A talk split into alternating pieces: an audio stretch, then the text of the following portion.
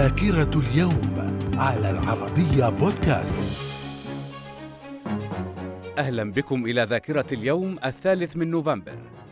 في عام 1903 استقلال بنما في عام 1913 الولايات المتحدة تسن قانون ضريبة الدخل.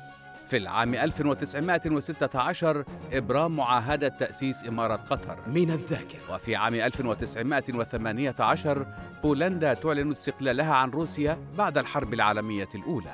في عام 1928 تركيا تبدأ باستخدام الحروف اللاتينية بدلاً من العربية في كتابة اللغة التركية.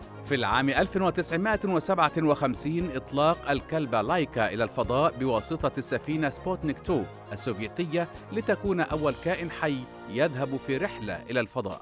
من الذاكرة. في عام 1962 المجلس التأسيسي الكويتي ينجز مشروع الدستور ويرفعه للأمير في عام 1992 انتخاب بيل كلينتون رئيسا للولايات المتحدة بعد تغلبه على الرئيس جورج بوش. في عام 2004 الرئيس الأمريكي جورج دبليو بوش يحظى بفترة رئاسية ثانية بعد تغلبه على منافسه الديمقراطي جون كيري.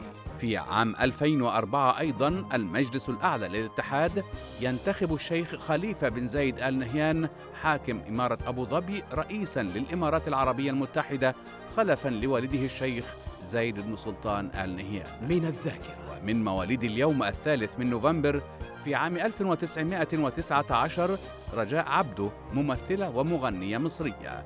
في عام 1967 ليلى جبر ممثلة سورية. من الذاكرة. ومن وفيات اليوم الثالث من نوفمبر في عام 2012 هاني السعدي ممثل سعودي. في عام 2014 مريم فخر الدين ممثلة مصرية. وفي مثل هذا اليوم من كل عام يحتفل بيوم الاستقلال في بنما. إلى اللقاء.